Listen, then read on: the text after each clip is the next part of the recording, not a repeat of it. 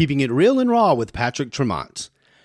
Hello, everybody. I am so excited to have my very special guest today. It is Ryan Katzenbach, and he holds many titles to his credit, sir. But one title that I personally like is friend. Thank you, Ryan, for joining me today. How are you doing? I am doing very good, Patrick. How are you doing? I'm doing absolutely fabulous on this wonderful day. And you know that today, I don't know if, if, this means anything to you, but it's National Pet Day. Did you know that? Do you have any pets? I did not. I did not know that, but I should probably know that considering that I'm surrounded by them right now. So, yes.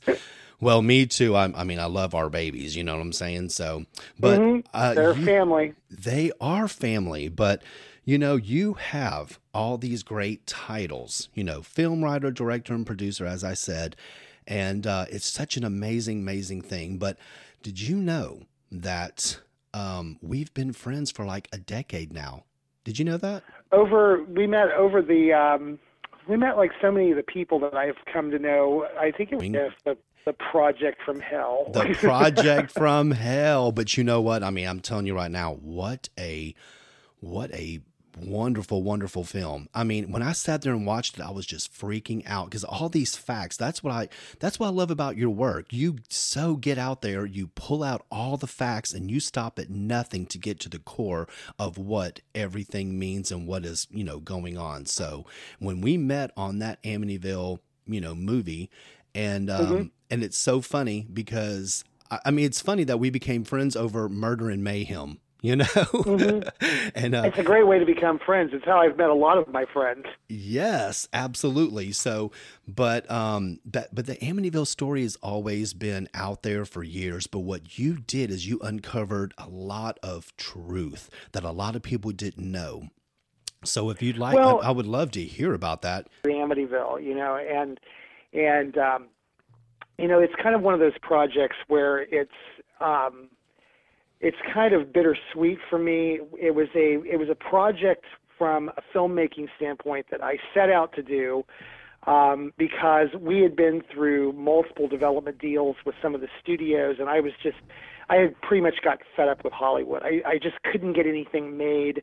We would spend, you know, a year, two years, three years in a development deal with one of the studios, only for the deal to fall through and for it to go into turnaround you know, which turnaround is where basically they've optioned it, they've had the material, um, you know, under their option for for a year, two years, three years, whatever. Right. They're developing it. They're writing a script. They're getting ready. They're, they're saying that they're going to make it, and then you know you have a management change, and all of a sudden uh, you have a whole new management team that comes in and says, well, the previous management team developed that script and that project, and we want nothing to do with what the previous management team did. So they just you know they drop the option and the project falls back into my lap and i had been through that multiple times and i was tired of it and i said you know this that really amityville should be a tv should be a uh, documentary, a docudrama, over that of just a dramatic TV show. Right. So in 2006, we decided that that was going to be the route that we were going to take, and that's what we did. So we shot the whole thing, you know, completely independent, completely out of pocket, you know, and spent basically, you know, five years making the thing. And, yeah.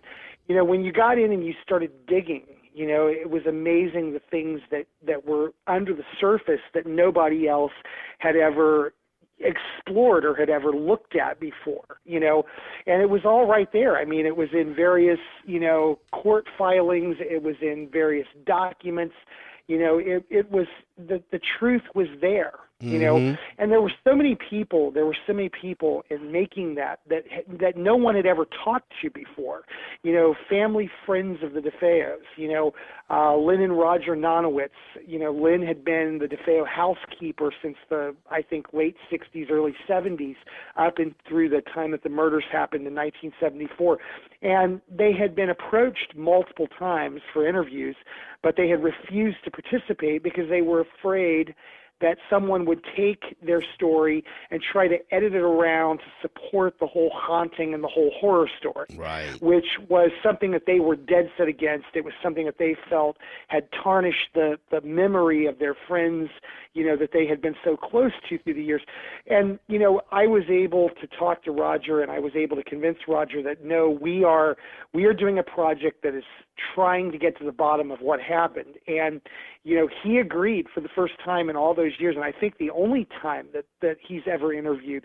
And he told us a, an amazing story which really supported the idea that there was a second gun involved, you know, and, and the police had actually told him that back in 1974.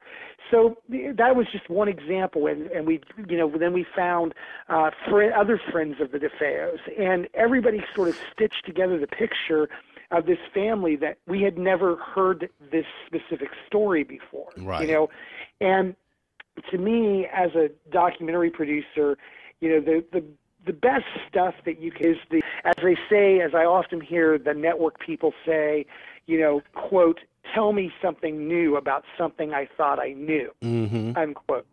And you know that's that's kind of the the business I'm in, and kind of the the types of stories that interest me. Well, I tell you what, you made national news in Maxim magazine, I believe, when you found that second gun in the Amityville River, correct? Yes, yes, in Yeah. the canal. Yes. Yeah, in the canal. And um, what an amazing story to find it. And I think that the police were actually reluctant to give it to you, right? When they like, when there was a story Oh, behind them. it. Yeah. Yeah, they confiscated it the day that you know we felt. Excuse me. We felt like you know the thing about Ronnie DeFeo is Ronnie DeFeo is a habitual, or I should say was. You know, obviously he's dead now. You know, is a is a he's a liar.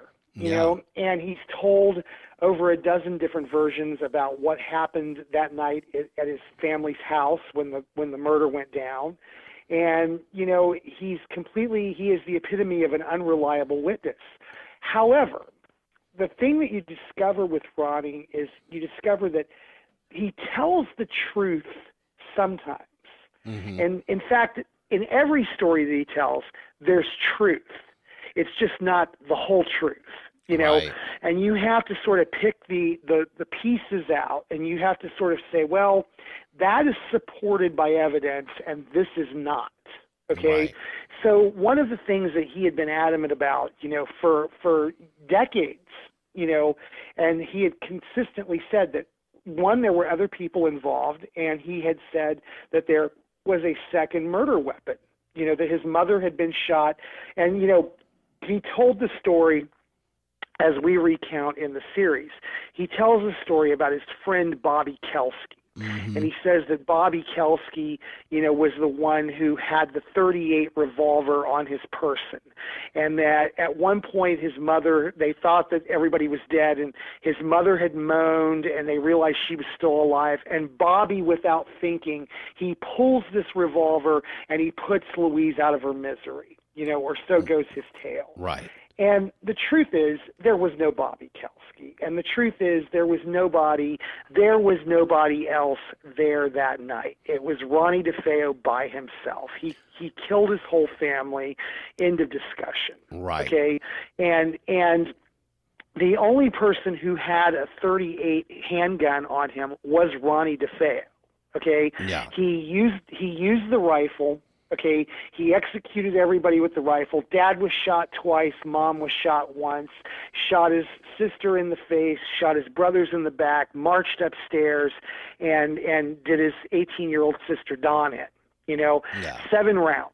Okay, and I think that when he was cleaning up and he was picking up the spent casings and he was picking up, you know, all of the evidence and rounding it up and throwing it in a pillowcase, Right. that he still had that 38 handgun on him. Okay, Mhm. And I mean it wouldn't make sense that he was walking around carrying the rifle because the rifle would have been empty after firing seven rounds. Okay, Right. and he has the handgun on him, and he he realizes his mother stirs, she moans, she makes some some noise, and he reacts by shooting her the second time with this gun that he's got on him. So now he's got two different calibers of gun. Okay, Yeah. two different types of bullets, and you know he disposes of one for, at the uh, Richmond Street dock, the rifle. He throws the other one in off of Coles. He drives to Brooklyn. He disposes of all the evidence, which includes the holster for a handgun. Okay, in the in the storm sewer. So when you take the evidence. Okay, here's a here's a handgun holster. Okay, then you pair it with the ballistics report of Alfred Della Penna, who says that uh, you know there's seven bullets that match, and there's one that's heavier and wider than the rest.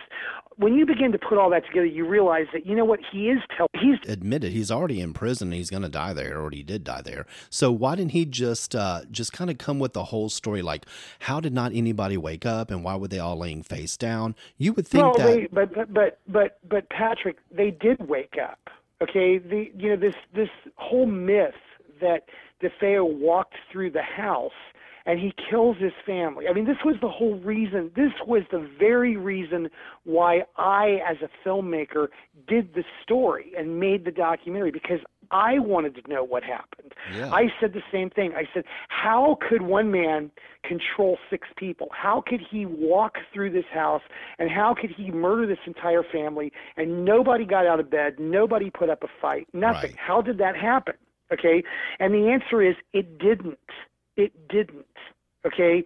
You know, the Amityville horror as a movie, you know, when you watch those movies, they make this this Amityville horror house look like this magnificently large house. Mhm. Okay? It's not. Okay? It's not that big. It's like a 4,000 square foot house because you have a basement, first, second, and third floor. The footprint of the house itself is not that large. So when people say, well, how could he have done this? The answer is really simple. He, he stood at his parents' bedroom door. He executes his parents. It's 12 feet across the hall, okay, to his sister's room. How long, Patrick, does it take you to, to traverse 12 feet? right i see your point Okay. I mean, 10 seconds. Right. I can walk 12 feet in, in five seconds. Okay. You throw open the door of your sister, pow, in the face. Okay. The, the boys' bedroom, just you know, everybody in that house was in a dead sleep. Okay. So he had the advantage of ambushing them because no, because they never saw it coming. You know, these they they heard the gunshots. But the autopsy reveals in the case of Allison DeFeo, his 13-year-old sister. Okay, Allison's Allison's eyeball blood in the hallway. Okay, you have a blood smear on the master bedroom door. Okay, I mean there's there there's a million, and I'm probably glazing over because honestly I haven't looked at this case in, in you know since we did the film. That- you know you had uh, six people on two different floors that were dead, and no one and no one woke up. Yeah, let's you do know, that. and um, Okay, now what, what know- I'm asking is like, but if any if any of them didn't hear it, and he can only go from 12 feet, you know what I'm saying? Mm-hmm. So if that's the case, then how come nobody like on the second or third floor would you know move and they're all laying face down? That's what I just don't understand. You know what I mean? Well, I mean, well, I mean, okay, so so again, you have the element you have the element of time, okay? He he opens his parents' door. He shoots his father twice. He shoots his mother once. That would be enough right there in that house with the sound of that Marlin 336. Okay, that that gun would wake the dead in an in an enclosed space. exactly. Okay. So that would have woke everybody. That I'm sure, I'm positive that that probably woke everybody in the house up. Okay. Now, Patrick, what happens when something wakes you up in the middle of the night? You know, with a start. Okay, you're sort of disorientated. Okay, you have Right. no idea what's going on. The last thing that you, the last thing you're expecting when you're a 13 year old kid or you're uh, what nine and 11, which I think, which I believe was Marc and John, and Dawn is up on the third floor. I mean, this is the last thing that you think is going to wake you up. You have no expectation of a gun going off of a high powered rifle being discharged in your home in the middle of the Exactly. night. Right. Okay, so so this undoubtedly woke Allison up with a start. By the time that she woke up, he had probably already crossed the hall, 12 feet to her room. Okay, Yeah. he opened the door. Her bed, where where she was sleeping, when he opened the door, he would have been looking directly at her. Okay, she looks up from from the pillow. She's awake. He shoots her in the face. Yeah. Okay, you know it happened literally just as fast as I just said that. Yeah. Okay. And remember, he is hopped up on adrenaline at this point. Okay.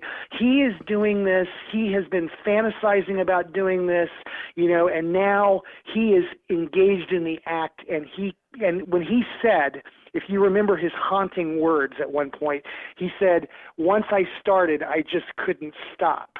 Right. Okay.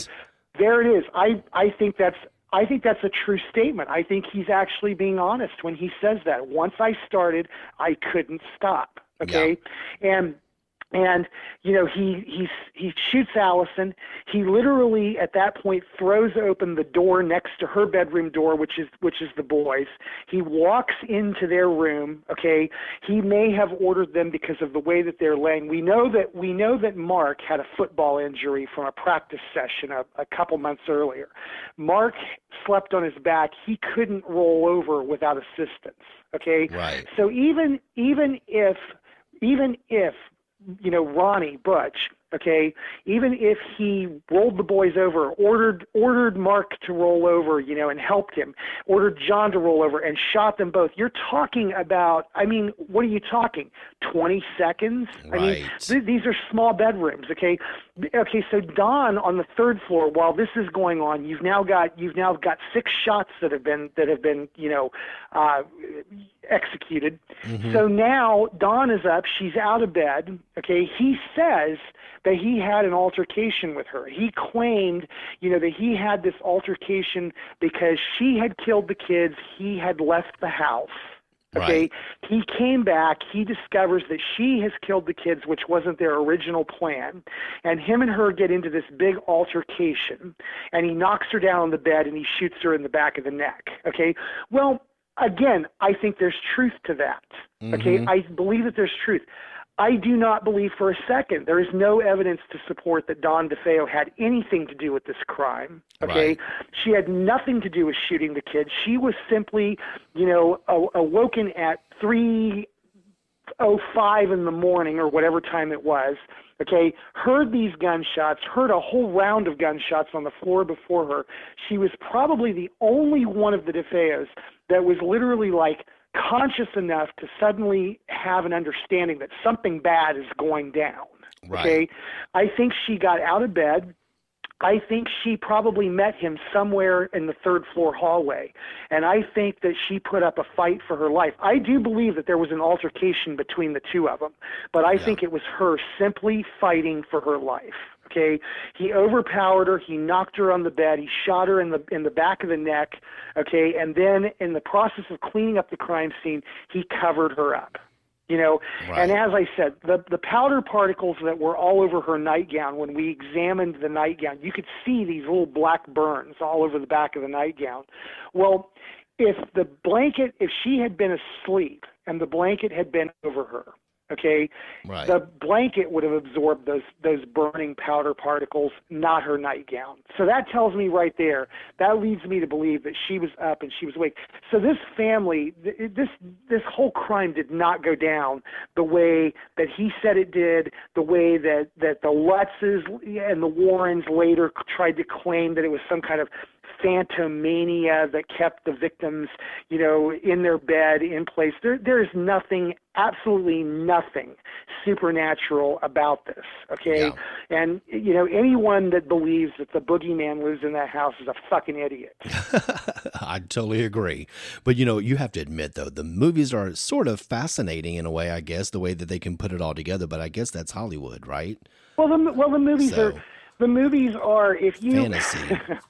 if you step back from you know the story and you just want to watch the Amityville Horror as a good as a good scary movie, hey, it's a great scary movie. You know what? I grew up I grew up watching those movies. Okay, Right. you know I I grew up watching, you know, the Friday the Thirteenth, you know, good old Jason and Freddy Krueger and and you know everybody. We all love a good horror film. I mean, there's nothing wrong with watching a, a horror film just for the the pure entertainment of it. Okay, Right.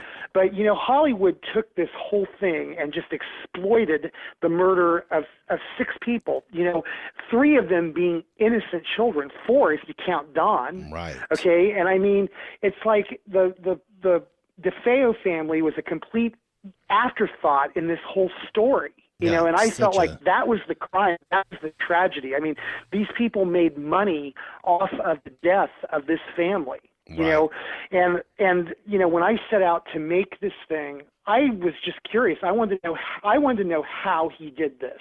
You know, Right.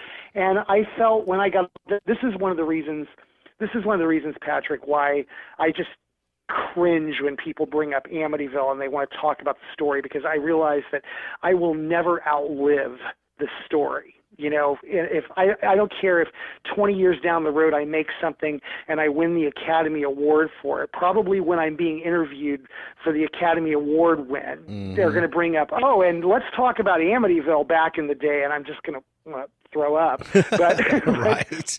but you know, there's the the reason that I have this reaction to it is because there's just it, it's not that interesting at the end of the day. I mean, you know, he did it. He killed his whole family, and his motive was not unlike that of Eric and Lyle Menendez. It was not unlike you know so many people who have who have killed, you know, for money. That's what this was all about. It was just for money.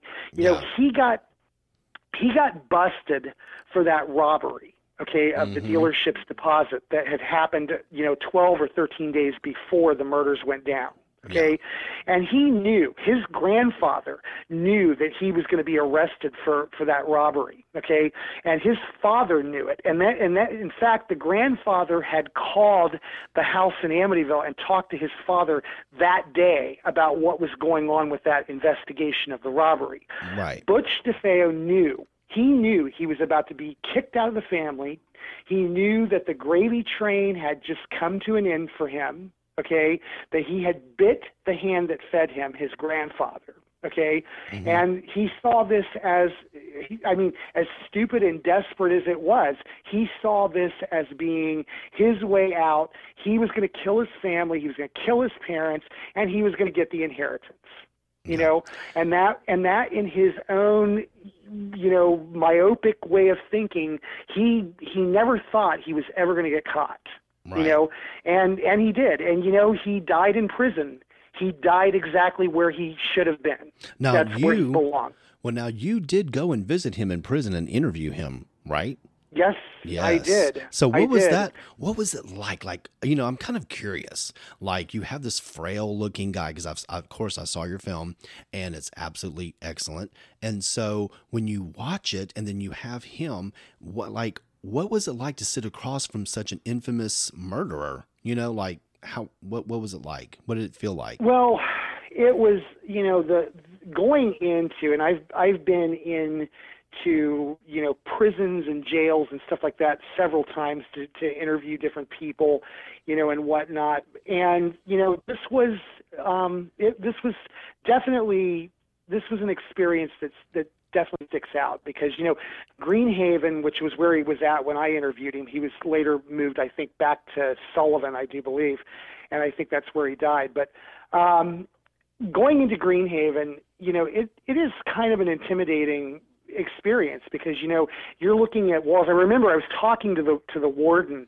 you know, while we were standing around and we were waiting on DeFeo to come down to the to the visitation room, and I asked the warden. I said, "How tall are those walls?" And he says, "Oh, they're 45 feet." And I said, "Has anybody ever has anybody ever gone over them?" And he's like, "Nope, no one's ever gone over." And I said, "Has anybody ever gone through?" And he looked at me. And he says, "Nope, those walls are six foot thick stone, concrete, and rebar." Wow. And I'm like, "Yeah, well, I guess you're not gonna. I guess you're not gonna get through that." I said, "Has anyone ever gone under the wall?" And he says, "No, because the 45 feet that you see above the ground, that 45 feet goes below the ground all the way to the bedrock." You know, Oh wow. and and so it's when they say max security, they they are not exaggerating. Right. And um, and so, you know, we went in, and of course, the whole process was, you know, they had to inventory every piece of equipment, every cable, every battery, everything that we came in with, because it had to match that that inventory had to match going out right. you know so so we went through that whole process and the security check and everything we got to the visitation room and the the guards themselves and the warden and and everybody that was that was there that was that was a very enjoyable experience because they were all very very friendly and very accommodating and very helpful and so then you know DeFeo came down to the to the visiting room and you know here is you know the the personification of evil here is Satan. And as you said he's this little frail old man yeah. you know? And and it's kind of hard to sort of reconcile the infamy of this guy and what he did against this frail old man that's you know sitting in front of me you know? And i don't know that day if he was i don't know what he was on, painkiller wise or medication wise but you know as the as we talked and the longer that he talked you know um, he had a gigantic gob of drool and spit amassing on one side of his mouth, which, you know, you'll see uh, in the interview. And it's and it's just, I mean, it was like overall, the experience was interesting because the way that people make con- eye contact with you when they're telling the truth. You know, I think it was my my um, forensic psychologist, Dr. Hickey, who explained when he looked at the tapes. He was like, "This is when he's telling the truth, and the, and this is when he's not." And honestly, for the most part, we felt like the interview when he was talking about his grandfather and the dealership and his father and the mob connections and the mob business that was being done, he was being absolutely honest, you know, Right. because of the way he made eye contact and the way he looked at me.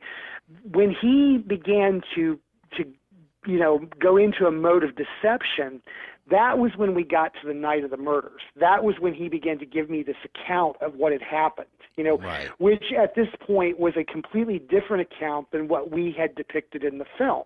You know, Right. so this is like version number 13, you know.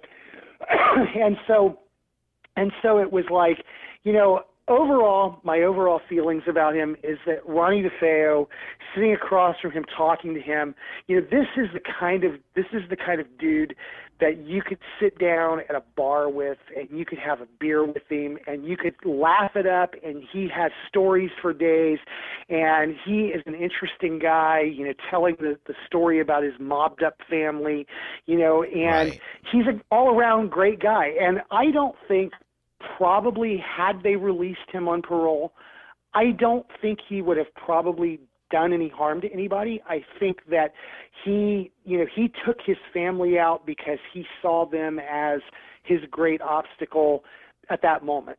Right. Would he kill again? Maybe, but probably not is my guess. You know, Yeah. but at the same time, he was where he needed to be. Well, I tell you what. Now he's deceased now, right? So Yes, he died last. Um, I think it was last March. Yeah. Well, it had to be just so surreal, just sitting across from someone so infamous that has caused so much controversy and discussion, you know? But in your film, man, I tell you what, you really got all the facts and you did an excellent, excellent job. So if anybody has not seen that, you must go see it. But You know, I, I, I'll say to, I'll say this to you. You know, it's funny because the the interview with DeFeo was not was not like the most memorable moment in making that series.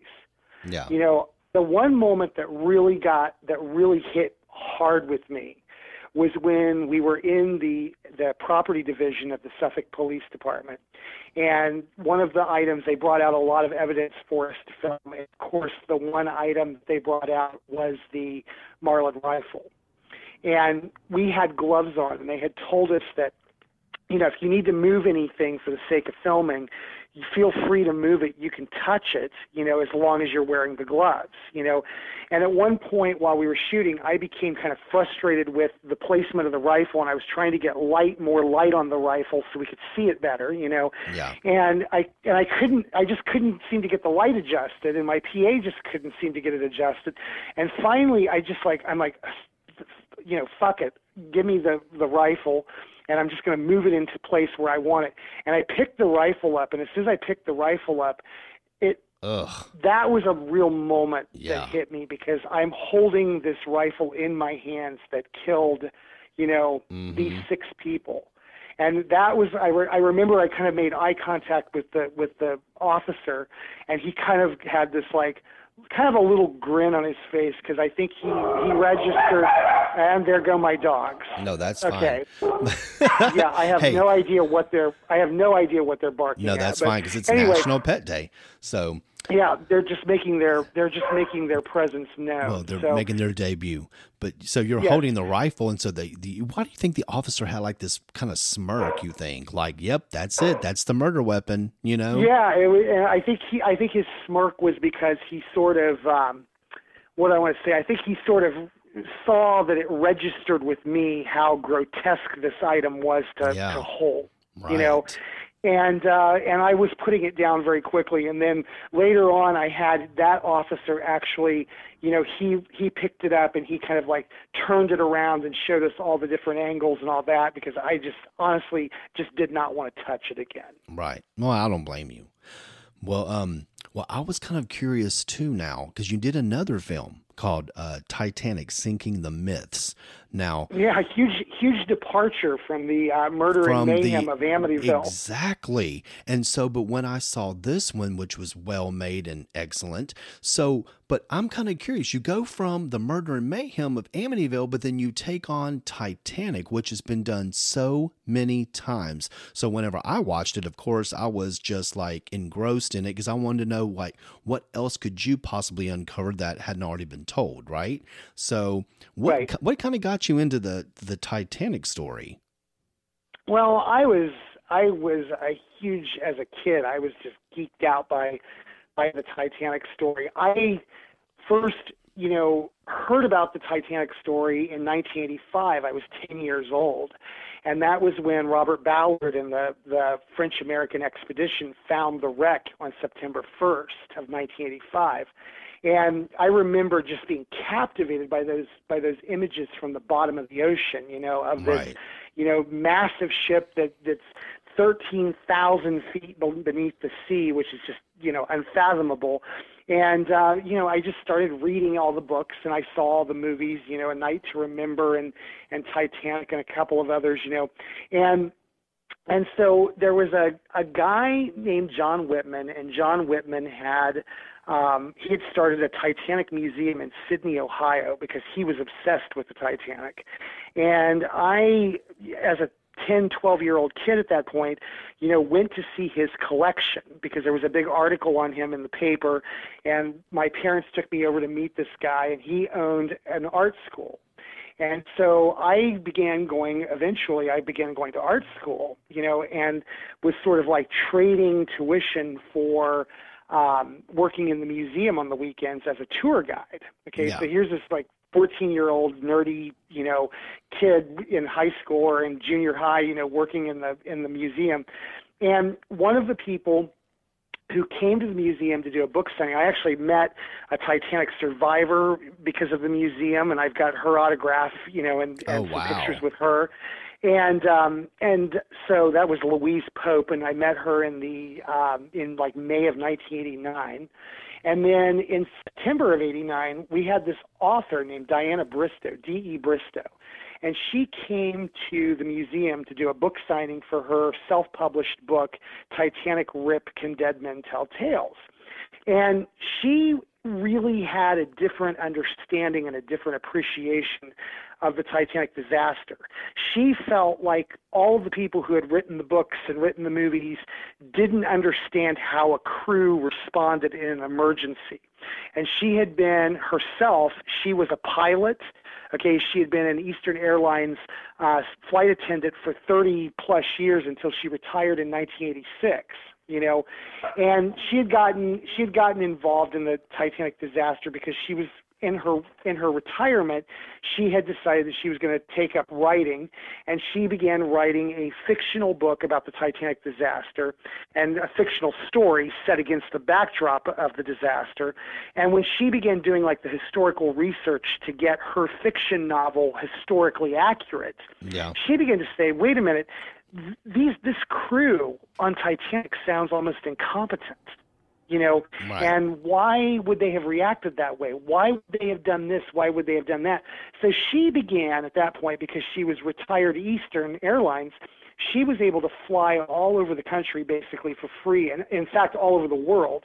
And she went to england and she went to germany and she went to all these places you know Right. and she found all of this new stuff. And she was also probably one of the few that up to that point in 19 you know the 1980s took the time to sit down and read the entire 1500 page transcripts of the British Board of Trade and the United States Senate inquiry into the disaster Yeah. and she began to like dig out information that that other people had had glanced over like for instance one of the revelations that we make in the film was was about the white rockets okay Yeah. and you know it said that Titanic fired white rockets. Okay, and she, you know, she's reading the transcript, and in the transcript it talks about, and I'm gonna I'm gonna butcher this. I'm just gonna paraphrase this very quickly. You know, the officers on the Californian saw the white rockets on the horizon and they called the captain. And they said captain there's a ship there's a ship to the south of us firing white rockets. And this was very intriguing to captain lord. He said what do you mean white rockets? And, and the officer says they're simply white. And lord says you're sure they're not throwing any colors? No they're just white rockets. Well the, when when he said throwing any color it caught diana's attention because Diana said, "Well, wait a minute, wait a minute. As a former as a former student of the Dayton Art Institute, where she went to school back in the 40s, as an artist, she knew that white was not defined as a color. White is the absence of color. Okay? Right. And so then she got a book called The Rules of the Road. And the Rules of the Road from this 1910, 1911, 1912 edition that she acquired, okay? That's the book that the that sailors use to study for their certificates. So this is how an officer studies to get his officer certificate. Right. And in that book, it says that a distress rocket, okay, a regulation distress rocket, is a rocket that throws stars of red, green, or blue.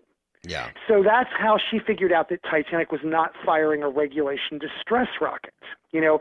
And there were so many, I mean, and there were just so many, as you saw in the film, you know, the discussion of the rivalry between, you know, England and Germany at that time as we are approaching, you know, World War One, which is only a few years away.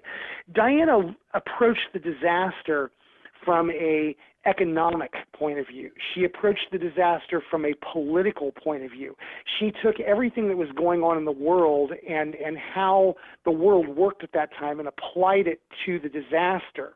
And that's how we ended up getting a very different book and a very different story. Right. So so I had the I had become the publisher of all of Diana's books in the 90s, you know, as and we had made a, we had created a friendship based upon that meeting at the museum, and that was in of course Ohio where I grew up, and then I moved to California, and her and I maintained the the friendship, and we maintained the friendship all the way up until when she died in 2011. She was about 82 or 83 and you know i had been sitting on on this book and i had always even when when diana was alive in 1992 1993 diana and i were writing a feature script based on her book because we believed that this would make a great you know that telling the untold story would make a great movie. Mhm. and you know lo and behold a few years later james cameron did just that you know. And so jim cameron i always felt like jim cameron you know beat us to the punch you know um with his with his film but you But know his was more of like a love story, though, right? Yes. Yeah. Yes. Yes. And and ours would have been two because our our Jack and Rose were two, you know, as as you saw in our film, you know, we tell the story about the the Dutch traffic inspector and his and his secretary and the secretary Right. falls in love with one of the stewardesses and so that was really that was honestly a true life you know jack and rose story that according to bill mueller the survivor that nobody knew was a survivor you know that of course played by ed asner you know um you know that was a real story and that that was your that was your jack and rose. But um but anyway, I had we had just we had we had come off the success of Amity of Amityville, and that had been we had made a two-hour adaptation of the Amityville series for Reelz channel, and Reelz my ratings had been like really good, and they were very impressed and very pleased with the show, and so they were kind of asking me the question, what what else do you have? What you know what do you want to do next? And in like a passing conversation, I mentioned this this Titanic book that I had and how I mm-hmm. published this thing, and the next thing I know, we're we're you know discussing how to make this book into a, into a film, and of course, you know. That gave me that led to the opportunity then to to do another film with Ed Asner, and of course the great and wonderful Frances Fisher, and you know um, so that was that was how that whole thing came to be and kind of I felt like it it took the Titanic story to a new level. It told some things Yeah. I don't think too many people were were aware of. You know, we were joined then by another guy named Parks Stevenson that I had not met at that point, and Parks has since become a very good friend of mine. And he's a, you know, he's been to the Titanic wreck, you know, multiple times, and he's an Wow. engineer and explorer. And he brought a really great perspective in our documentary on some of the the structural damage aspects of the of the you know collision with the iceberg Yeah. and the coal fire that we present. So you know, it, it was a it was a Titanic was by far my favorite film at this point. Yeah. It was it was a wonderful experience. It was you know it, it was so much fun creating the sets and going on location and doing all of the the things that we had to do to make that film. Now you and didn't go. that one you didn't go down in the water, did, did you? To, to to the actual site? No. No, No. no, Okay. No, no. But I can tell you that that is on my bucket list. If I ever got an opportunity to go down to the wreck, that would be like. I know, but don't you think that's creepy? Don't you think it's kind of creepy? You know, Oh, so oh hell no. it's so dark and going down there. So whenever you watch, you know, um, you know, stuff on it, it just kind of it just kind of feels dark and creepy. You know, like you see, you know, like the shoes that are still down there. Like how would like those leather shoes still remain? You know what I mean? Well, the leather shoes, the leather shoes actually remain because of the process that they use, the tannic acid that they use in the the creation of the leather. Okay. Oh, the the the bacteria down there the bacteria that's down there is and i'm by the way i'm not a scientist i'm not an expert i am simply repeating the things that i read and and what i've been told by those who are in the know Right. you know the the tannic acid for whatever reason the bacteria will not the bacteria that's present literally the bacteria that is eating the ship and eating everything that's down there mm-hmm. okay for whatever reason it just does not like the tannic acid. It does not like the leather. So it will not touch the shoes.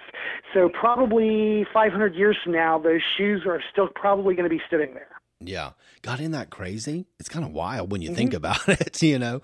Okay, well, Mm-hmm. Yes, yes. well, now I'm kind of jumping ship here for a second, and um, no, No pun, pun intended. intended. So, but uh, you mentioned the great, legendary Ed Asner. Now he's the uh, narrator of all your films, correct? Uh, he On some of did. them? He was a narrator on Amityville, and he played um, Bill Mueller, the Titanic survivor, Right. in our in our Titanic docudrama. Yes. Yeah. And Ed and I, um, you know, did I did numerous readings with Ed, and uh, you know, Ed was around. I, you know, we were friends for about 18 years. Yeah. Oh, what a! I mean, he's a legend, a Hollywood legend, and I I grew up on all of his TV shows and stuff. So, I mean, what was it like? What what kind of advice did he ever give you, like in this business? What's some of the best advice he ever oh, gave you? I, I, you know, Probably I tons. couldn't even begin. I couldn't even begin to recount all of it. I mean, right. you know, he was just he was just such a champion of people, you Yeah. know. And if he liked you, you know, I mean, I would come to him all the time for for advice on things or you know uh how should we proceed on this? How should we do this? You know and and he was just such a gracious he was just a wonderful he was just su- such a wonderful friend and wonderful mentor and wonderful person. And Yeah. he was just and he was so goddamn funny. I mean that was the thing you know i mean and one of the one of the greatest things that i always enjoyed was just making him laugh Right. you know because if you could make him laugh you know i felt like I had always accomplished something Yeah. you know and and i remember i distinctly remember one day that i had i went over to the house i was you know running some errands and doing some stuff and i stopped by the house and we were sitting at the dining room table and he was just getting ready to have lunch and we're sitting there and we're talking and and i said to him this was about this was like 2007 2008 right at the time when pixar was getting ready to make up. And i said to him i said so what are you working on right now? And he says i'm just i just closed the deal. I'm getting ready to make a pixar film. And i and i looked at him and i said that's awesome i said so what what are you going to be playing you going to be playing like a a rusty old rake or a, a curmudgeonly ficus tree or you know what are you what are you going to be doing and he and he has his sandwich in his hand and he stops almost at his mouth and he looks at me and he says for your information, I'm going to be playing a grumpy old man.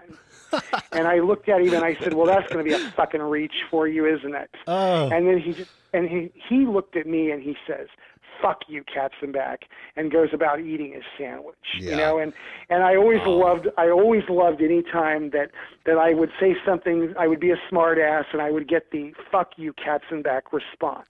I mean, you know, he was just he was just he was just a character. The guy was just a character. Oh my God. Well, it sounds like he was. I mean, you know, and of course I enjoyed all of his, you know, movies and shows and everything. So, but, um, now I was going to ask you, if you don't mind me asking, on your other film, The Zodiac Killer Trap, hmm why did you choose to do that particular type of film about the Zodiac Killer? Well, it was a very well. It's murder, you know. I mean, Yeah. anything that's murder is interesting, you know. Um, and it's very interesting because the case is not solved, and um, you know we are we are in the delivery process on this film right now to the network. So we are um, going through quality control, and we're going through the mastering process and all that. And Yeah. so we're gonna we're gonna air that here sometime in the next few months, I hope. And um, and I just I think that the Zodiac, I mean, Zodiac is one of those very very interesting cases because it's never been solved. You know, we still we still 50 years later we don't know who the Zodiac killer was. You know, and you know every few years there's some revelation or some book or someone comes forward and says, "Oh, you know, uh, I know who the Zodiac was, and and here's the evidence, and here's why I know that that just happened last fall uh, with a group that solves cold cases." But you know, it's still officially open. It's still not solved. Um, it's so that's what makes it interesting. It's it's like Jack the Ripper. I mean, I don't think that they're ever going to solve Jack the Ripper, and Right. I honestly, I don't think that they're ever going to solve Zodiac. I I actually think that the guy was was smart enough. Don't ask me how. Okay, that he managed to not leave any real DNA behind. You know, I mean, you know, they caught the the the I forget the guy's name, the gold uh, the the the Golden State Killer or whatever the hell he was. You know that they caught him because of the DNA match. You know, Yeah. off of one of the off of one of the websites. You know, and and I feel like if they were going, because you know they submitted Zodiac's DNA, okay, like the stamp or off the envelope or whatever it was. I wasn't really that interested in it. Um, they submitted this, okay, and they were unable to get a hit. They were unable to get any type of confirmation, you know, that as to any type of identity or anything like that. So maybe in the future, maybe something will eventuate. Maybe they'll they'll catch him. But I I think they would have probably done it by now if they were going to. Yeah. And second of all, our film is not, again, it goes back to tell me something new about something that I thought I knew. Um, our, our TV show that's getting ready to come out on Zodiac, okay, is not just about the Zodiac case. I mean, obviously that's all in there as the as the background and, and the, the foundation of the story.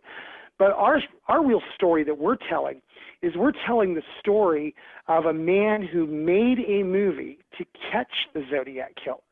Yeah. Okay, a man named Tom Hanson, who in 1971 he made an independent film. It was the first movie ever made on the Zodiac.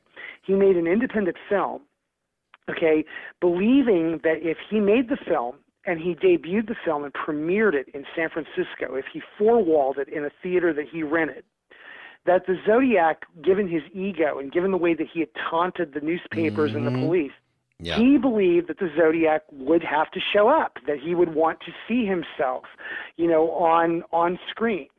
And so he literally made this this independent film for like twelve or fourteen thousand dollars, you know, and they took it to San Francisco and they premiered it, and a man showed up that matched the Zodiac description. oh wow.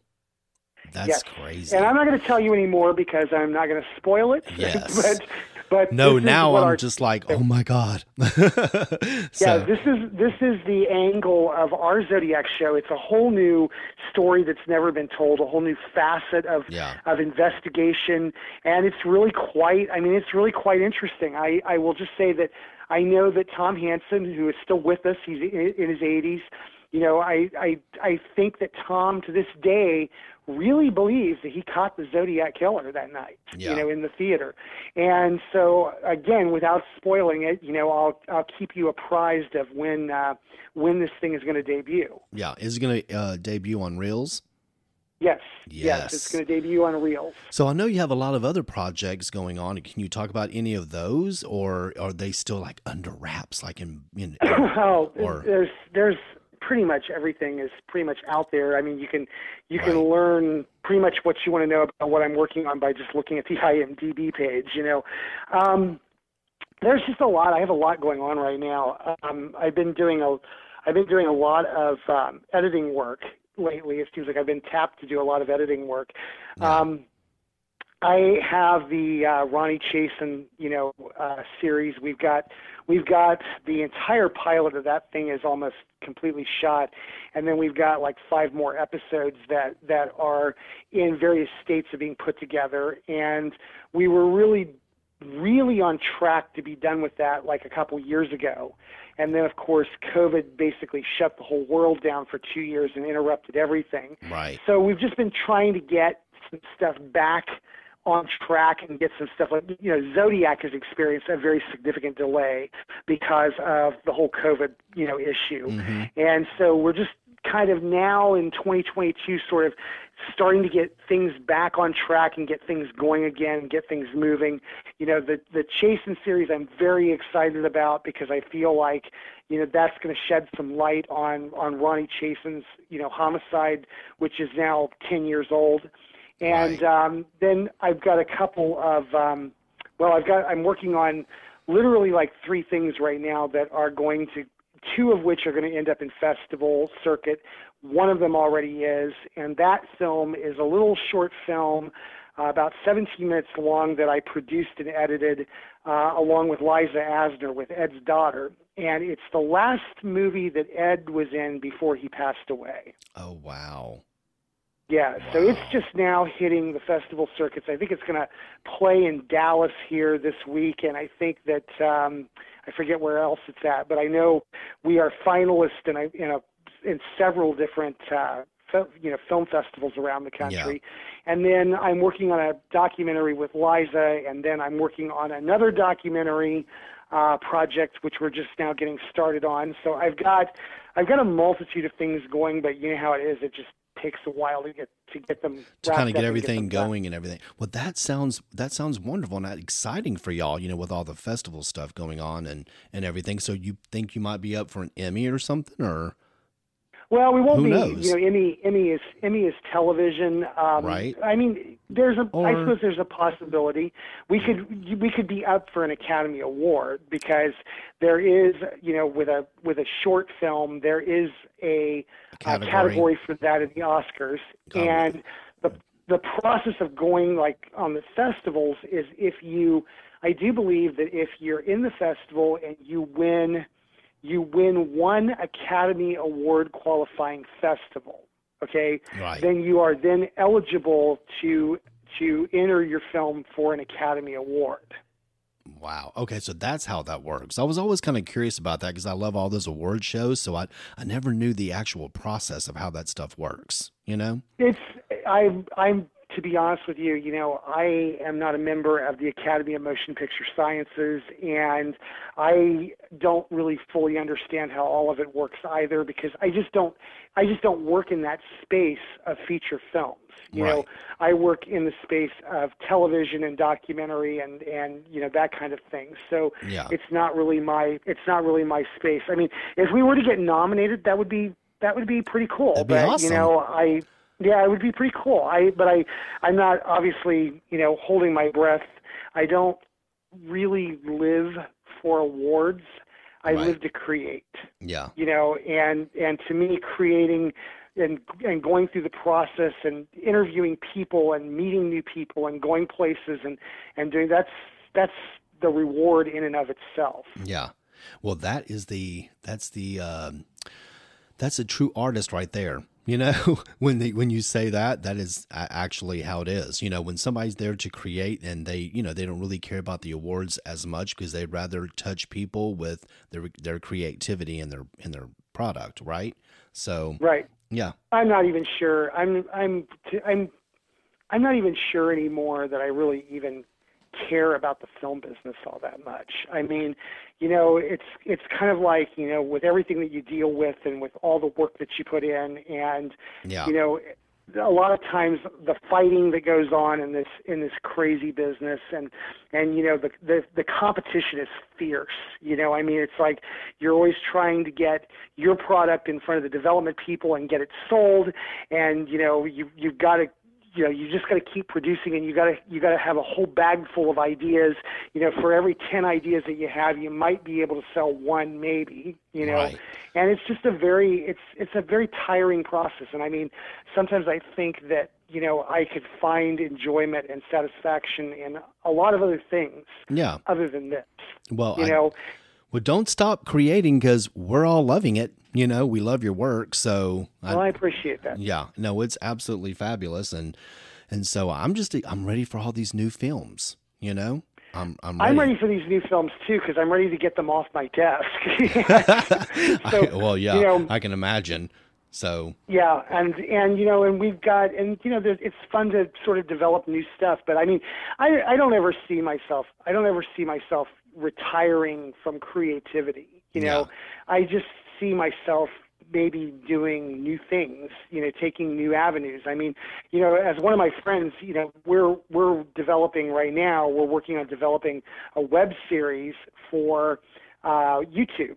Right. And I'm actually pretty excited about that because it's going to be like a little mini documentary series that we're going to do on cold cases in Southern California, and not just not just cold cases, but sometimes we're going to dive into some famous cases and talk about famous stuff too, if there's an interesting angle to discuss right, and I'm developing this with a friend of mine, with Lauren, you know, and she's a total, total crime geek, you know, and and we're on the same wavelength with one another in terms of, you know, our taste in in subject matter and that kind of stuff, and in a lot of ways. I think it's going to be more fun than actually producing TV because you don't have anybody telling you what to do. You know, Right. you present the story the way you want to present the story. You tell the story the way that you want to tell the story. You know, and and you just if you want to make it, as you know, when when you're podcasting, you know, it doesn't matter how long the podcast is or how long the episode is. This week's episode may be 20 minutes. Next week's episode may be an hour and 20 minutes. You know, Right. it's it's all about telling the story and and being creative and and you know and you know just tell the story. And I think if if it's interesting and it's captivating, you will have an audience. People will listen, and it doesn't matter how long or short it is. I mean, you know, Amityville sort of proved that to me. I mean, we developed a series that ended up coming out basically in four installments, plus a four-hour interview with DeFeo that's that's two two-hour installments, and you know, people are they're they're eating it up. You know, Yeah. the the idea of long form long form journalism really works, and I and I find that so interesting today because you know you and I are fairly close in age. You know, we're contemporaries for all practical purposes, and you know we grew up in a world where you know you had a sitcom that was 22 minutes. You know that aired in a 30 minute block. You know, and and you have movies that are two hours, and everything. You know, everything has sort of gone off the rails if you look at things in the last like say five years. Okay, now all of a sudden okay you know you have a series i i thought the series i thought ryan murphy's series um american crime story the oj simpson thing i was Yes. very intrigued with that series and i thought that series was very well done Me because too. it demonstrated that you could take you could take one crime and you could stretch it out over 10 episodes Mm-hmm. and that people would watch it and that it would get high ratings and that people were enthralled with that. And then and then he turned around and he did the same thing with Versace. And you know and that's kind of what I did in the documentary series back in 2011 with Amityville you know. right. I said you know this thing is this thing is almost 8 hours long. It's like 12 if you count the DeFeo interview okay? And will it work? And I I didn't know whether it would or not. I didn't know if we released it in three installments if I would have an audience that would follow it. But they did. And so it sort of demonstrates to me that, that the American people, that audiences in general, you know, when they get hooked on something, it doesn't matter how long it is. Right. And that's kind of liberating and that's kind of that kind of frees you as an artist to sort of do what you want to do you know and i and i sort of told like i told lauren i said you know whatever cases we pick whatever we decide to do in our little in our little webcast you know um as long as we find it interesting i think that the audience will find it interesting Absolutely. Now, what webcast are you talking about? Like, is it your YouTube channel? Yeah, it's going to be on my YouTube channel. Okay. And we have we have literally just kind of started filming the first episode, and I think we're going to. Our plan is to get like three or four episodes uh, in the can before we actually release the first one. And um, I don't know whether we're going to do it. I don't know whether we're going to do it on a weekly basis. I don't know if we're going to do it on a monthly basis. We may just do it whenever the Holy Spirit motivates us to to do it. And you know that's again that's the beauty of doing what what we're doing is you can you can broadcast as frequently or infrequently as you so desire. And where can someone find that? What, where can they find your channel? What's it called? Uh, Ryan Katzenbach presents Okay. on YouTube, and if they go there right now, they can watch the entire, uh, basically almost the entire. I haven't released the last installments of the Amityville uh, documentary yet, but they can go there and they can watch some of my work for free and uh, check it out and uh, leave comments and like it or dislike it or whatever they whatever What the they choose to as do. I said, whatever the Holy Spirit moves them to do. Right.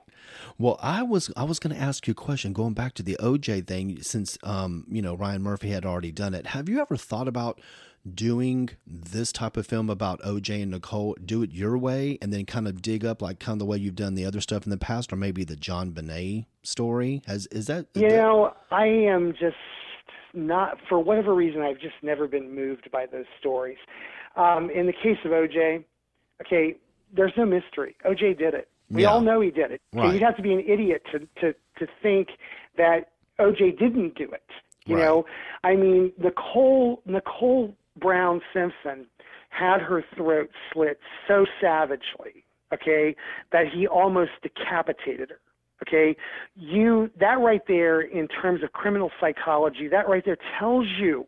Okay, ask any criminal psychologist; they'll tell you. You know, that's rage, that's hate. Right. Okay, and and who would have that kind of rage? I mean, do you think someone's gonna someone's gonna break into her courtyard and try to rob her, and they're gonna be that savage? Hell no.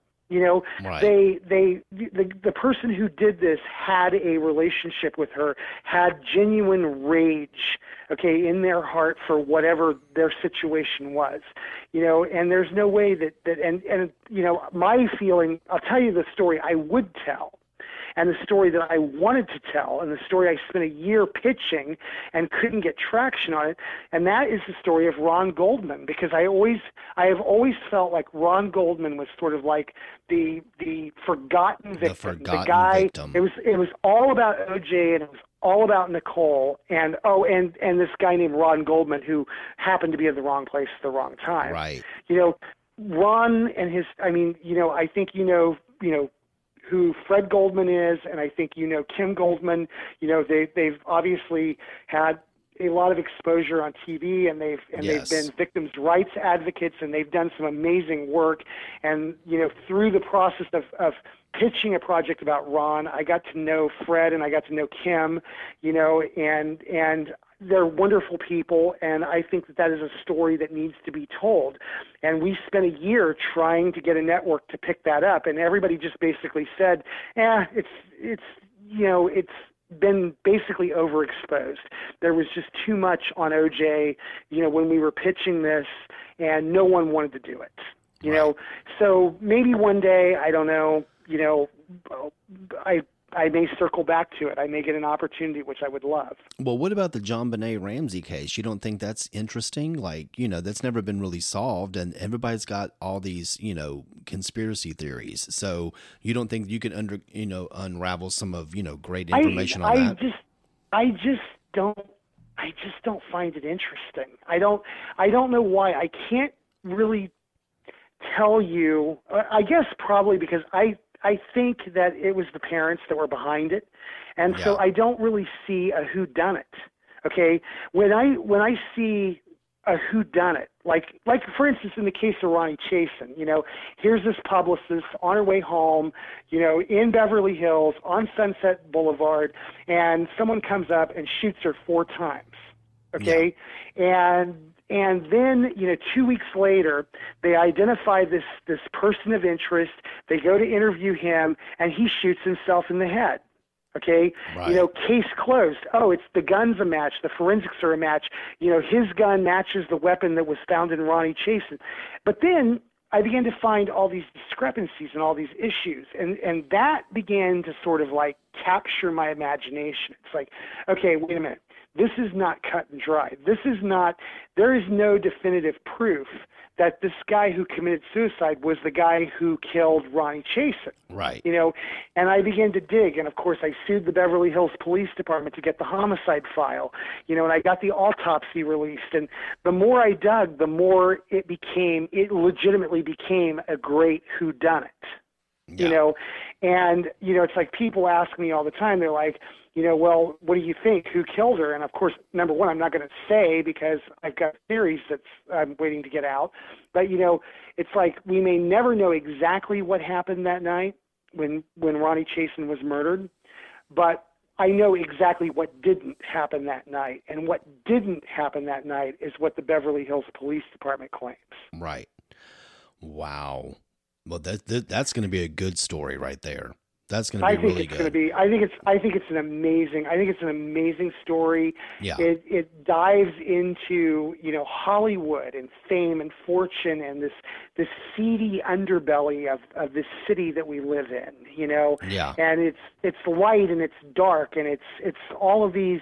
It's just every element. You know, and that, and again, that's. It, it's the things like that that grab my attention you know and i'll look at something you know i like the whole um what was the the uh, girl's name that that came up dead or came up missing? Gabby um what's her face? You know that again yes. that was not an interesting everybody i knew was watching it. They were like what do you think about that? And i'm like i think her boyfriend killed her. I don't think i mean there's no mystery to this okay? Right. it's like it's like duh i mean w- come on right. Yeah, we know what happened. So, yeah. You know, I mean, it's like in any in any homicide case, it's like you know, oh, you know, the the husband's brakes on his car failed, you know, and he went off of a cliff, you know, and then they find out that like you know a month later the wife is having an affair and she recently upped his insurance, you know, to mm-hmm. from one million to five million. Well, that doesn't take rocket science to figure out who was behind it, you know. I mean, Yeah. so so it's funny because now I'm kind of learning how you pick your stories to to write and direct. You know. Well, like for instance, for instance, with Ronni Chasen, you know, I followed Ronni the Ronni Chasen, you know, murder from the day that it happened. Okay. Yeah. And you know, so we used to have I used to have an apartment in L.A. that was like south of Beverly Hills, and we used to go to a lot of like screenings and stuff like that in Hollywood. And so you would be coming home late, and it would be, it's like, okay, what's the quickest way to cut from Hollywood back to Beverly Hills? And it was literally like almost the route that, it was the route that Ronni was taking, okay? Right. And I would take, I took that route. Okay, um, maybe not directly Whittier, you know, all the time. It may have been, you know, Rodeo or or Foothill, or you know, depending upon where I was heading late at night. And the reason you cut through Beverly Hills at 12:30 at night was because there was nobody on the road. There was nobody. I mean, it was a ghost town. Yeah. Okay, and so of course, the the morning that Ronni is killed I'm watching on the news and they're talking about the Beverly Hills Police Department believes that this is a case of road rage. And I'm sitting here and I started laughing. I'm like, road rage? I'm like, with who? At 12:30 in the morning with who? I know. You know and that is what sucked me in right then and there because it was like wait a minute okay you're going to claim this was road rage? That's the, that's the dumbest goddamn thing i've ever heard right. you know?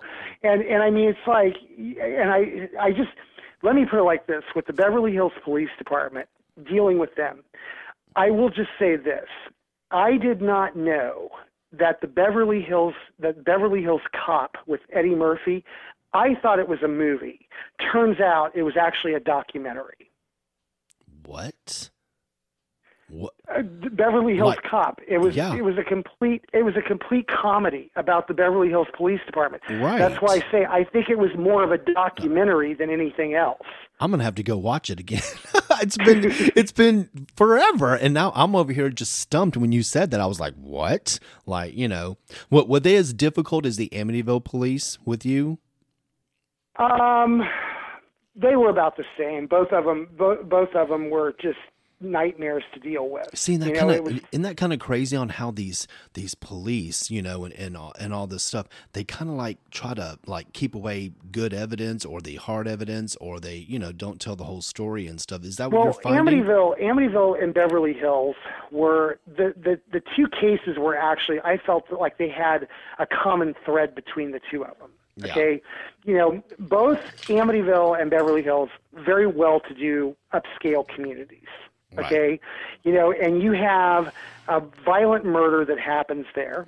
Okay, Mm-hmm. in the case of Amityville, it's the DeFeos. In Beverly Hills, it's Ronni Chasen. Okay, and the police departments are under a tremendous amount of pressure because these are high-profile cases to bring resolution to solve it Right. okay and you know i felt like in both cases they did whatever they had to do to solve it. Now obviously obviously ronnie defeo was guilty mm-hmm. okay?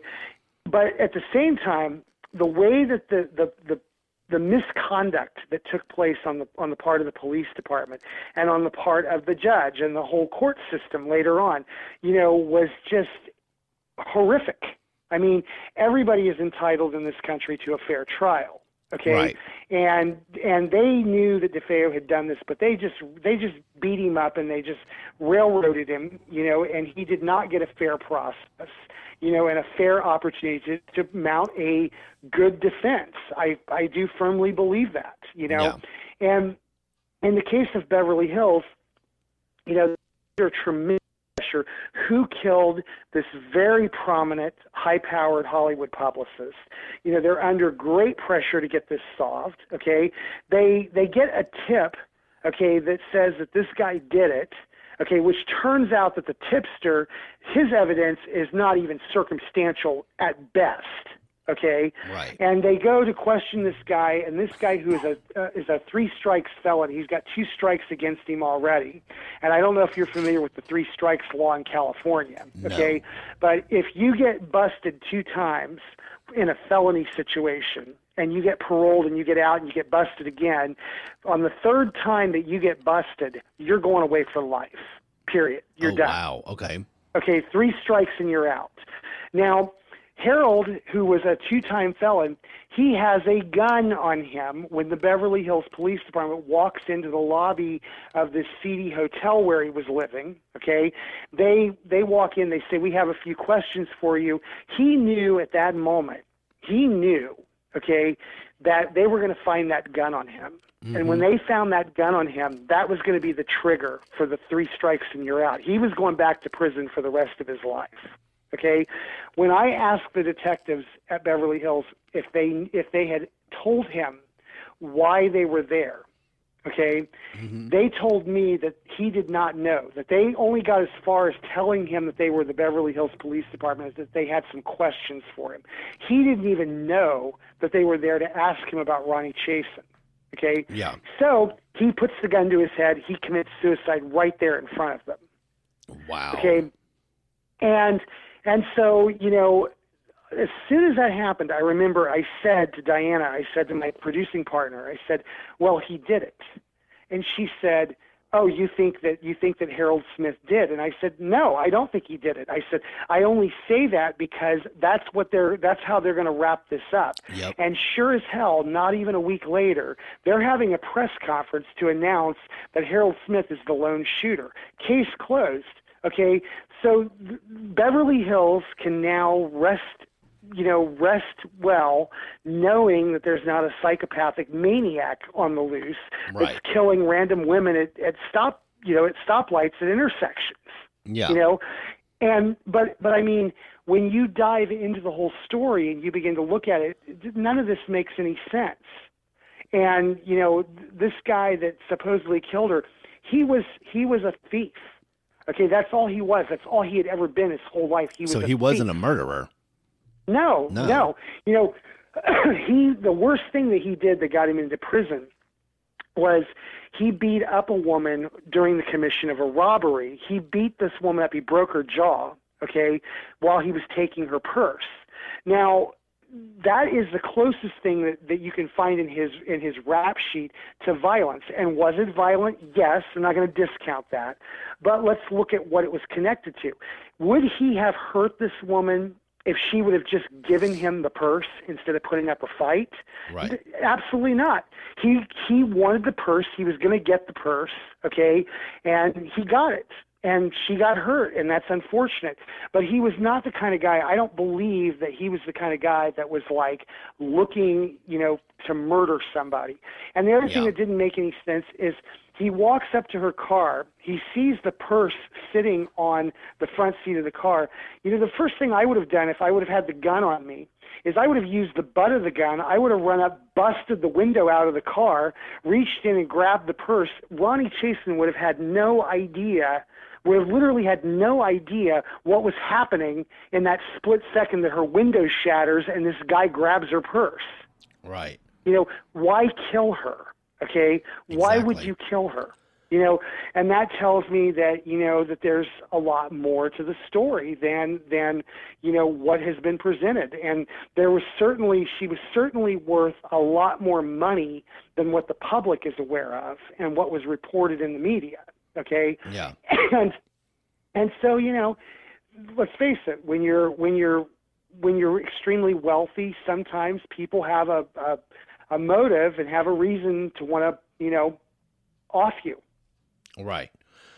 Well, I guess we're gonna find that out whenever you uh whenever you release it.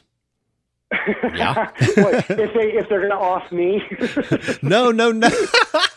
no. I'm saying we're gonna find out what what really went down with Ronni Chasen in your film. I certainly hope so Yes. Well, I'm all excited. But you know what? I'm kind of curious now. If there was a movie I made about you, who would what would the title be? Have you ever thought about that? Because you know, hey, now now that you're famous and you know and everything and you're I'm not I'm not I am not I am so far from being famous it's not even funny that's and Well. that's not even something that's not even something something that, you're even interested in being.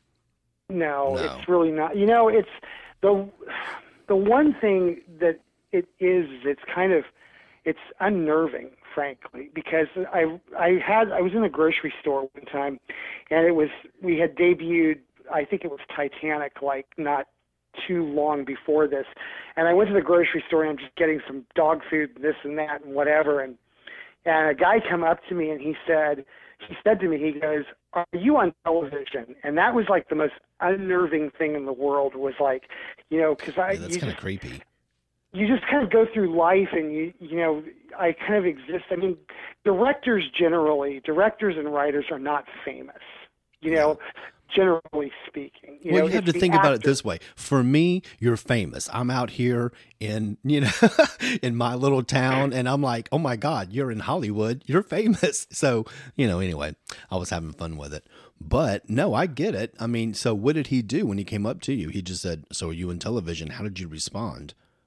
Well, I whatever I said, he was just like I. He goes, I was just thinking you look like the guy that was on the Titanic documentary, you know, blah blah blah. And I'm like, yeah, that's that's me, you know. And he's like, oh, how cool, you know. And, and we chatted for a minute, and I made my way out of the store, and that was, you know, that was the end of that, Yeah. you know. But it, but in the couple, of, there's been a couple of instances like that, and it's just kind of like, eh, I just, I kind of like you know, you kind of like going to the grocery store and living in a certain privacy or anonymity, you know, or Yeah. or uh, you know, obscurity, and and you know, and that's just kind of where that's just kind of where I'm at. That that at. whole, I don't know, that whole fame thing just does not really excite me all Interest you. So therefore, you wouldn't want a film made by you. So therefore, there won't be a title or a particular actor you would want to play you. No, no, No. I don't even. I, I can't. I can't. Even, You can't even can't think even, that in that direction. I can't even think of that. It's But like, see, that's what that- I well, that's what I love and appreciate about I would because just hope. I would just hope that they would make it. I would just hope that they would make it as a comedy. oh, probably, oh, well, that would be great. Why would you think comedy? Because it'd be funny, right? It'd be just interesting Oh, because it'd funny. be funny. Because I mean, my, my I think my life has been way funnier than what you Yeah. know. I, I you know it's funny because uh, horror is like horror and murder and homicide and mayhem is so sort of like serious. you know what what interests me and what captivates my imagination but really there's nothing like a like a good comedy i mean i've always envied the comedy writers i've always wanted to be a great comedy writer but i'm more of a i'm well you know murder Right. it's Yeah. where, it's where i'm at well, you know that. Is, so I'm just kind of wondering, how did you get from? Well, you said you uh, earlier in the interview you were talking about you were uh, born and raised in Ohio, so you, then you get to Cali. How did how did that happen? Like, was that 30, 30 bucks in a in a Greyhound, and you end up there, or how did? How did no no my so i grew up in i grew up in ohio and um you know born and raised and my parents had a uh family business my dad was a i guess you would call him kind of like an engineer and a um he, he could build he could basically build and design anything. He was like a, a Right. electrical hydraulic engineer kind of thing and he worked steel and iron his whole life.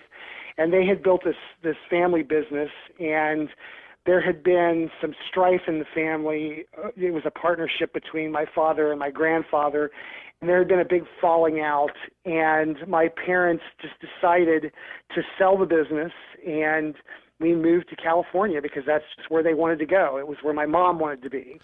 And Oh. so I had just started my my senior year of high school. I was 2 months into my senior year of high school and we moved to California and I finished I went from living in a place where the population where my graduating class was like 32 or something like that to Wow. a graduating class of like 540. wow, So it was just complete and utter culture shock, you know. yeah, And um and you know, I would I had been in California for a couple of years and you know, sort of kind of made my own way and was working and was making some decent money and you know, I went back I was very homesick and I went home on probably the first like adult vacation that I'd ever had. This was like 95, so I was barely 20 years old and I went back to visit friends and relatives in Ohio. I, I actually drove across country by myself on a road trip, you know, and had a blast doing it. And I got back to Ohio and spent like a week there and looked around, and it was just like, wow, this place has not changed. I've been gone for three years and nothing has changed, and it's Right. and it's the same people doing the same things and the same people dating the same people that they were dating or marrying or having kids or doing all this stuff and living in this little small community and i mean and i'm not knocking where i came from by any means because you know we had a great school we had a great education you know it was a peaceful upbringing you know i mean it was it was a good way of life Yeah. but I realized after being there for a week that you know California there's there's no place like California. The opportunity you can do anything and be anything you want in California. right. You know, and I just remember I spent a week there and I was totally bored and I was ready to come home and you know this California has been home ever since and you know it's far from perfect the the politics here suck and the cost of living sucks and and you know the there's that's a whole nother podcast yeah, but see, you have the itself. but. Well, see, the thing is, you have the best weather, though. You know, that they say y'all have Well- the best weather. Well, that's good because I'm, it's a good thing that we have the weather we have because if housing costs keep going up, we're all going to be homeless. So you know, it's it's going to be good to live outside when the weather's nice. right? Well, I tell you what, thank you so much. This has been a great, great time with you and ta- and chatting with you about all these great films that you've done. And for everyone out there, please check out the Reelz channel and find him on there and check out all of his movies. And also to go to Ryan Katzenbach Presents for the for YouTube and check out the channel there. And Ryan, thank you so much Mm-hmm. for the the the the gifts of uh, movies that you bring. You you really well, do a great you, job. And, and thank you for letting me ramble for the last, however, I don't know how long it's. No, no, no, no, no, no, no. It's been it's been my pleasure, and that's what I love about you. You know, you are successful, and to me, you are famous, and if you like to say it or not, and um, but, but you're very modest about that. And I'd rather also, be I'd rather be infamous. Infamous, yes. But I tell you what, thank you. And but like I said, I hold dear our friendship. You're a great friend and also a filmmaker. So thank you for your time today. It's been absolutely wonderful. And um, for all y'all out there, catch me on iHeart. Apple, Spotify podcast. Go to my Instagram, The Real Patrick Tremont, Facebook, Real and Raw with Patrick Tremont. Thank y'all for listening today. And Ryan, thank you once again. It's been my pleasure to have you. You're on. quite welcome. And actually, if of the two of us, you sound like more of the professional than me. Oh no, no, no, sir. I've seen you on all the uh, the TV interviews and everything, and you kill it every single time. So, but thank you so much Well, for the for the compliment. you, Patrick. all right, thank you, Ryan. Talk to you soon. It's been real and raw with Patrick Tremont.